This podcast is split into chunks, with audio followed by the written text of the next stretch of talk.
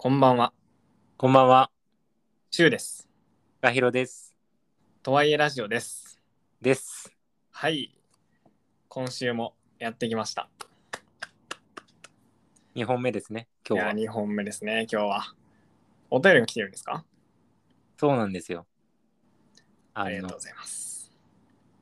以前ね、あの遠距離が始まるかもしれなくて、同棲とか結婚が遠のくんじゃないかともやもやしてらっしゃったチョンチさんから。あ, あ、チョンチさん、お返事ですか？お返事。ああ、もうありがとうございます。そうです。じゃあおよよ読みさせていただきます。な, なんて？あの今日疲れてるのかわからないけど、結婚が不自由なんですよ。あんま喋れてないですよね。もう一回 や, やってみましょう。えっと読み上げます。はいはい、えー、お便り内容です、えー。今回取り扱ってくださりありがとうございました。えー、遠距離恋愛について前半も後半も役に立ちました。あ、よかった。よかったです。前半が無駄じゃなかった。あ、そう、なんか前半無駄かもみたいな話をしてたんでね。そう、懸念してたんですけど。えー、第三者の目線でお話ししてくださるのはとてもありがたいです、はい、パートナーに今はそんな考えなくてもいいんじゃないかと言われたときは自分がおかしいのかなと思いましたが、うん、お二人の意見を聞いて今からパートナーと将来をプランニングするのは大事だしやるべきだと確信しました。ありがとうございます。素晴らしい。ありがとうございます。でも逆にそんなに焦らなくてもいいのかもと思いました、うん。結婚を早めにすべきという謎の先入観が自分にはあるんだなぁと全く新たな気づきが得られとても嬉しいです。もっとゆっくり考えていいし、今の人ではないと結婚するかもしれないし、うん、ただその上でも今の人と話し合うのは大事なんだと思うので、次に会うときに緊張しますが話したいと思います。ありがとうございました。ということです。ありがとうございます。素晴らしいな。素晴らしい。もう全部素晴らしい。ね、こう我々のさ、こうちょっと稚拙なね、こう答えに対してのあの意見もさながらなんですけど、うん、なんといっても逆にそんなに焦らなくてもいいのかもっていうまた新たなね、あの問いというかが出てきたのはすごい面白いなっていうか、いや面白い思ったね。なんかでもこれあれかもしれないですね。その誰かに話したからこそなんか書いてみた結果そんな深刻じゃないかもみたいなことってあったりするじゃないですか。うーん、わかるわかる。こういうのがもしかしたらとはいえラジオにお便りを送ることで起こったのかもしれないですね。確かにね。なんか疑似お悩み相談みたいな感じやもんな。そうそうそうそうそう。確かに。いいな。え、しかもさ、そのお便りを送ることのいいところはさ、うん、なんて言ったんやろな。なんか普通にそのいろいろ喋りながらさお悩み相談とかしてたらさ、例えば相手が言ったことに対していやそれはってなんかいろいろ返したくなってくるやんか、うん、確かに。でもラジオって聞くことしかできひんから意外となんか自分の中で言いたいことを、まあ、我慢するじゃないけど、うん、とりあえず聞き続けることでいやそもそも待てよみたいな、うんうん、なんでこれそもそも相談してたんやっけとか、確かに第三者視点だけに立つとこういう考え方も出てくるんやみたいな、うん、そう新たななんか視点がラジオだと得られるんじゃないかなと思いました。お、すごい。お便り送ってねっていうことですよね。そうあの要約するとお便り送ってね。でもいいですね。確かになんかそういう自分の頭の整理とかねにも使えそうですね。いや使えると思います。いやありがとうございますチョンチさん。ありがとうございます。はい。で本題に行きたいんですが、はい、えー、僕言ってもいいですか？もちろんお願いします。あ、でもちょっと合ってるか分かんないんで高橋さん言っていいですよ。悪かった。じゃあ、 あのパスを受けたので僕が、はい、あの本日のテーマはですね、うん、あのモテ不要論を唱えたいという。唱えましょう。そうこちらです。合ってました。僕が持ってたのと。はい。いやー、モテ不要ですか？そうですね。あのー、ちょっとね、これ最初に多分書いたのが僕なんで、ちょっとこのテーマ話したかった理由説明していいですか？お願いします。聞きたい。あのー、たまにそのパートナーを作るためにモテなきゃとか、うん、そのモテることが結局パートナー作ることに直結するって、まあよく会話に出るじゃないですか。あるあるある。こうやったらモテんでみたいな。そう、うん、でそれで結構思ったんですよ。ほんまにモテとパートナーってイコールなんかなって、いいところに目をつけましたね。そう思いましてですね、はい、であのー、なんかたまたまあのー、まあ某えー、アダルトビデオの YouTuber の方がいらっしゃるんですけど、あ、へえ、アダルトビデオの YouTube？ そう、あの、えー、いわゆるその エーブイ 男優の方の、あ、へえ、YouTube やってる人がね。そうなんですよ。はいはいはい。で、その人結構面白くて僕たまに見るんですけど、うん、あの彼が言うには、あのモテというのは基本的にふたつしかないと。うん、めちゃくちゃ容姿がいいか、えー、地位があるからしいんですよ、男性の場合特に。はい。でそれで言うとですね、確かになんか想像つくじゃないですか、そのめちゃくちゃかっこよかったりとか、うん、まあなんかあんまりそのお金持ちだからモテる感覚僕は分かんないけど、まあお金持ちやから人気があるとか、まあなんか歩み寄るというか、なんかね近寄ってきそうですよね。そうっていうのは分かるんですけど、でも実際じゃあ僕らの周りとか僕らもそうですけど、実際そのパートナーがいる以内にこのめちゃくちゃ容姿がいいとか、あと地位とかお金があるかみたいなところって果たして関連してるんですかって思って。おだってそうじゃない、なんか周りの人見渡して結婚してる人とかパートナーいる人ってさ、別にここに全部当てはまるわけじゃないやん。そうですね。ってことはこれ実はイコールじゃないんやなって思って、いい発見をしてますね。そうっていうちょっと問題提起をしたくてですね。なるほど。えそのちなみに YouTuber の人はモテにはに種類しかないからどっちかを目指せっていうテーマだった。えっとモテたければそれを目指せで、うん、それがない人はあの健康であれと言ってました。健康。そうあのだからもうなんかピラミッドみたいな感じらしくて、その人曰くね、うん、あのモテピラミッドがあるってこと。そうモテピラミッドがあるらしくて、はい、いわゆるモテるって人はもうそのお金地位とそのめっちゃ容姿がいいっていうところに入ると、もう勝ち組みたいな、いわゆるそうそうそう、はい、あのカーストの上位みたいな、あいますよね。そうでまあそのあそうでその人が言ってたのは、別にモテなくてもまあその例えば異性愛の人の場合は彼女ができることがありますよと。うんでその方法としてその方はあの健康であることが大事だと言ってました。健康。そう例えばすごい分かりやすく言うと、うーん男性の身だしなみで言うと何やろうな、まあ人にもよる、よるけどこうひげをちゃんと処理するとか、はいはいはい、まあ髪の毛をちゃんとセットするとか、まあ、寝癖直すとかね、寝癖そう寝癖直すとか、まあいわゆるちょっとこうだらしなさみたいなものを、まあ、もちろんだらしなくても全然その自分らしい人はいるんですけど、うん、そのだらしなさみたいなものを、まあ、できるだけそのなくす。あだからなるほど。そう清潔感みたいなことな。あそうそうそうまとめると清潔感です。ああなるほど。になるとあのパートナーは見つかりやすくなるとうーんいうことをおっしゃってた。まあまあそれはその話になって、まあただなんかあれですね、顔が良くてモテてても別にこうパートナーができるかどうかは分かんないし、別にこう容姿が別に良いと言えなくてもパートナーできてますよということが言いたいってことですよね。そうです。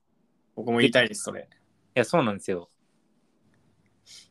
なんかあのこれちょっとさらに言いたいことがありましてですね。言っちゃってください。あのーなんか我々特にこの男性特に共感してもらえるんじゃないかなと思うんですけど、リスナーさんの皆さんにもね、はいあのー、なんか男性のカーストってすごく如実じゃないですか。如実なんか感じるよね。うんわかる。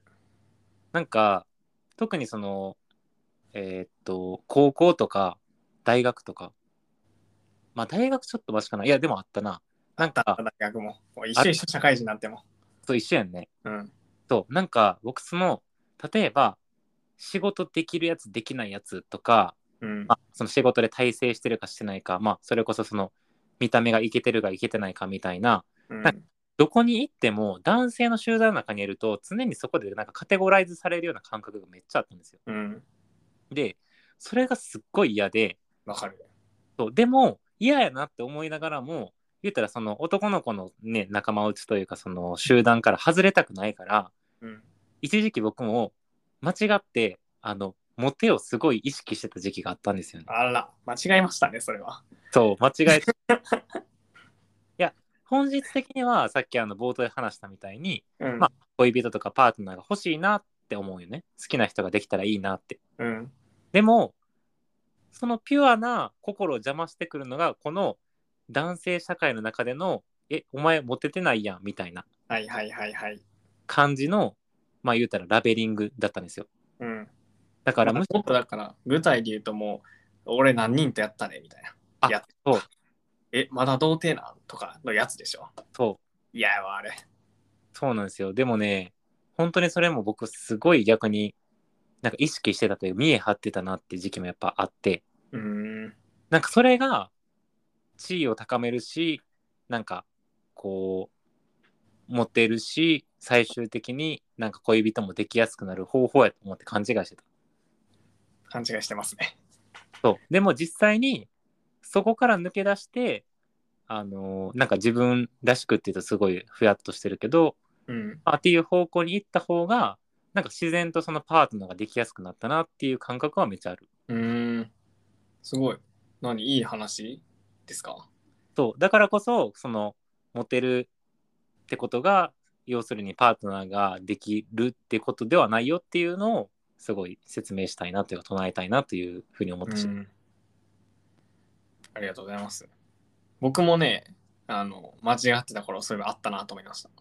えー、工藤くんにもええー、高校生の時うんにあなんか具体的な出来事があるわけじゃないんですけどなんかそういう意識だったなと思って、うん、こうなんか付き合うまでは言ってないけどなんかこう女子と仲良くしてるのこうお前らにはできないだろみたいなちょっと間違えててその時痛いなあの間違えてました。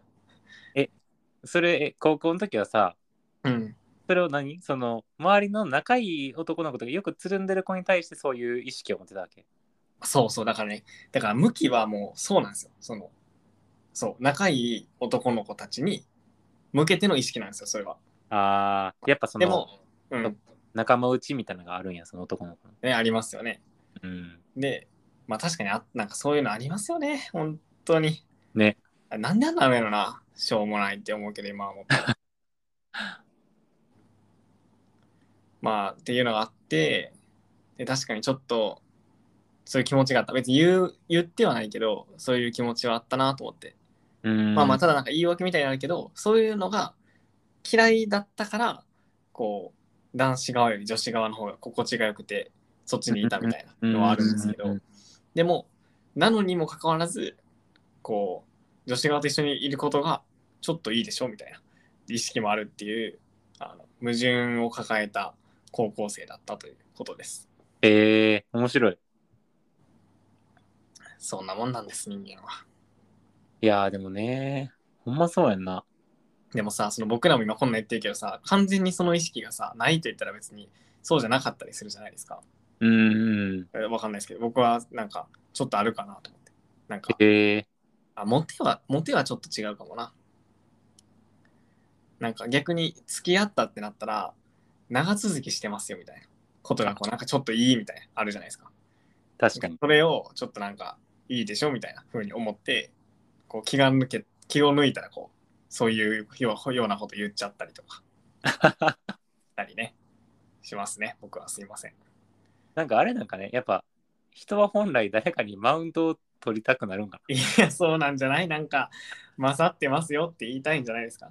えー、勝っててもねしょうがないのに。いや確かにねなんでこんな相対的にさねえ自分が絶対的にこう別に幸せやと思ってたらいいはずやのに、うん、なんでこんな相対的なこう評価の試合とかを人からされてないのに自分で勝手にしちゃったりするんでしょうね。うん。よし、なんか普通にそのなんなんなんて言ったんやろ、その雰囲気あるような、そのその集団としてのさ、うん、なんかあ暗黙的にでもあるよね、そういう評価軸みたいなのが。ね。え、そのさっきの男性にはみたいな言ってたけど、女性はそのないっていう。いや、そんなことないと思うけど、なんか、いや、これちょっと女性リスナーさんにもね、今度またお便りとかで意見聞きたいんですけど、そうですね、正解は教えてほしいですね。そう、なんか、うん、男性の方がよりその階級社会的なところに生きてる気がする。えー、なんかでも逆はよく言いません？どういうこと？女性の方がこうカーストあるみたいな言いません？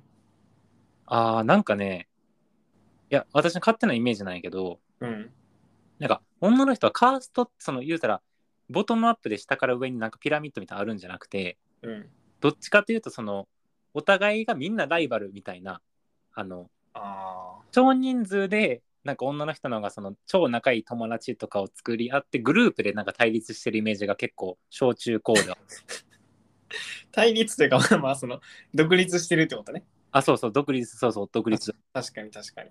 でも男の子はグループで独立してるんじゃなくて、もう一個の男の子ってピラミッドの中のどこに位置する？それちょっとわかるわ。まあ男性側しか体験してないからわからんけど、反対はそれありますね。そう、なんかそんな感じがすごいしてたな。うん、いや思い出すわ。なんか一番顕著やったの高校かな。なんかあったんですか？おー、いやなんかね、あ、そう、高校の時のその、えー、いわゆるそのモテというかスクールカースト、うん、でめっちゃなんか印象に残ってた思い出がふたつあって、うん、あのいっこがあのー、文化祭文化祭あのー、あれですよね、明るい人たちが楽しくやるやつですよね。そう、文化祭マジで苦手やって当時。苦手やったんや。そう、なんかね、あのー、なんか文化祭になるとあの男の子たちがなんか色めきだってこの女の子誘おうぜみたいな。あ文化祭マジック。そうやね。そう、一緒に回ろうぜ的な。あ、ちょっと嫌な思い出思い出したから後で喋ろう。そうで、なんかそのイケてる、まあちょっとね当時そのそうやってこじらせてたってのはあるんですけど、うん、なんかそのイケてる男の子的なサッカー部とか、はいはい、がなんかそうやってこううえーみたいな何人かこう さん,よ 人引き連れてこう廊下を歩いて女の子を探してる絵とかがすっごい嫌いで。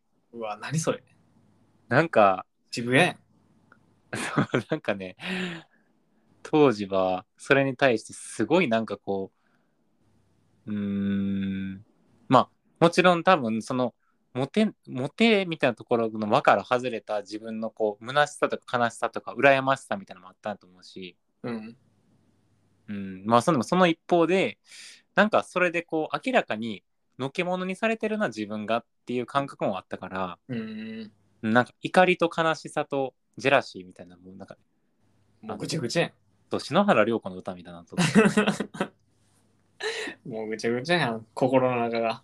そうっていうのがあったな。でもう一個のその思い出、うん、もうまあ似たようなもんで修学旅行かな。ああ、そう修学旅行苦手やった。なんでなんですか？いやなんかあの女子の部屋突入しようぜ出た出たムーブ突入すんねんすぐ。あんなアニメだけやからそうでもそれを結構そのまたサッカー部なんやけど、うん、またサッカー部。そういやこれなサッカー部多いな。そうでこれマジで聞いてる子でサッカー部おったらほんまに笑われんみたいなちょっとお便り送ってもらおう。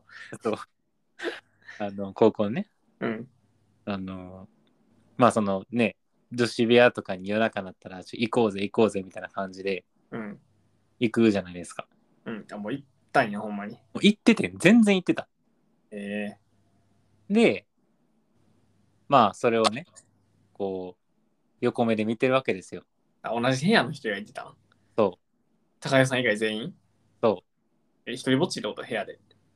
まあ一人ぼっちじゃなかったんやけど、あでだからそのなんていうのな、むしろまあそういう女の子と話せるのいいなみたいな、まあっていう憧れもあったやろうし、やっぱりまたまた同じで、それと同時になんかその寂しさとか、逆にそのなんか女の子と喋りに行くためだけに部屋に突入するの気持ち悪くねみたいなそうなんか下心丸出しナンパみたいな、はいはい、があって当時なんかすごい嫌やったんやけど、でもその時やっぱりなんか自分ですごい救いっていうか、今でも思い出として残ってんのは、あの別にそういう絡みとかなく純粋に楽しもうぜって言ってくれた男の子の友達が何人かいたっていうのはすごい良かったかなと思う。ああ、いい話やん。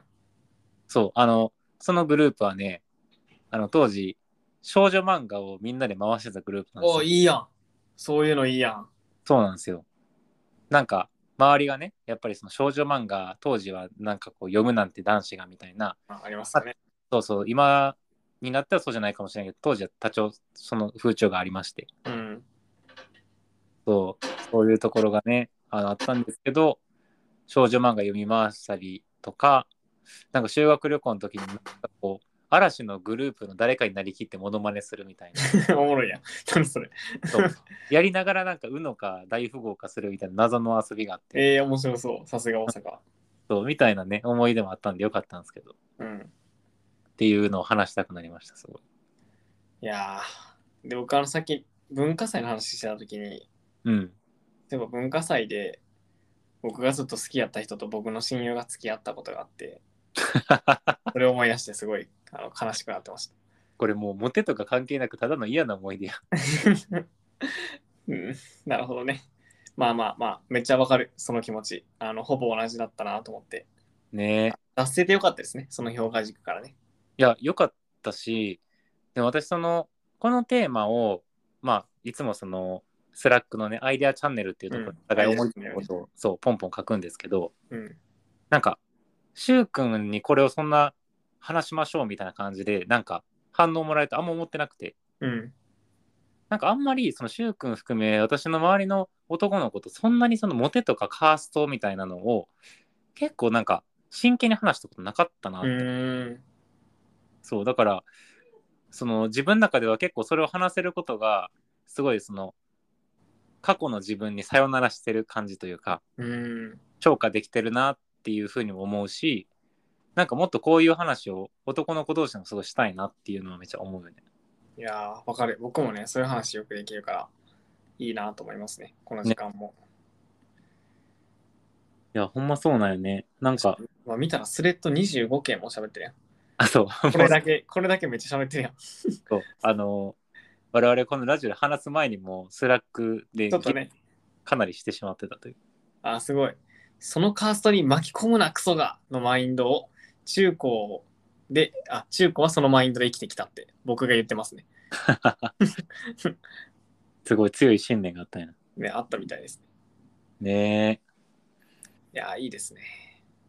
いやぜひね、あのこれを聞いてる男性リスナーの皆さんもね、あのそのカーストの気持ち悪さ分かりますとか、むしろまだそれにちょっととらわれてる気もしますみたいなとか、うん、うん、まあ、僕らもね絶対どっかで、いやもうとらわれてますよ、そんなの抜け出せないですよ、そんな簡単に。そうそうそう、なんでね、あのみんなでその悩みをねちょっと共有しながら、あの一緒に強く生きれたらなと思うので乗り越えていきましょう。ね、乗り越えたいね。いや、あとさ、女性側もさ、いやいや、さっきなんか、小グループで言ってたけど、そうじゃないよみたいなのあったら教えてほしいですね。確かに。ぜひお願いします。はい、あの概要欄のところのお便りフォームって書いてるところがあって、それを押して、あのラジオネーム記入して、あの、あのお便り内容のところに長文記入して、その他に他に書きたいことあったら記入して、送信ってボタンを押したら、あの送信できるんで。そしたら僕たち の, あのスラックにつここっていうのが来て、あのあってなって次の収録で読むんで。すごい誰にでも分かる説明をありがとうございます。はい、ちょっともっと簡単なんだよっていうのを伝えた方がいいかなと思って逆に難しくさせたかもしれないけど、嘘あとさ 今, 今一緒にやろうって思った。今ちょっと皆さんいいですか、あの聞いてますか、もう聞いてないですかあの一回あの、Spotify か、あの、ポッドキャストかな、開いてもらってあの説明文みたいなの押してもらったらね、下の方に多分書いてくれてますよね。はい。でそこにお便りフォームあるんで押してもらったら出てきます。トワイラジオお便りフォームが。押しましたか？ちょっと待ちますね。押したかな。で、はい、もうこれであの送ってください。これ終わったら多分これもういっぱい来るんじゃないですか、これで。確かに、あの毎回これやってこれ最後にちょっとやりましょう。あ、いいですか皆さん、あのお便りの時間ですよって言って。確かに。じゃあちょっとこれで来るか一回確認してみましょう。はい、あのぜひよろしくお願いします。お便り僕らも楽しみにしてるのでお願いします。はい。じゃあ今日はこの後結構喋りましたね。ね、思ったより長かったね。面白かった。じゃあありがとうございました。はい、ありがとうございました。はい、ではではおやすみなさい。おやすみなさい。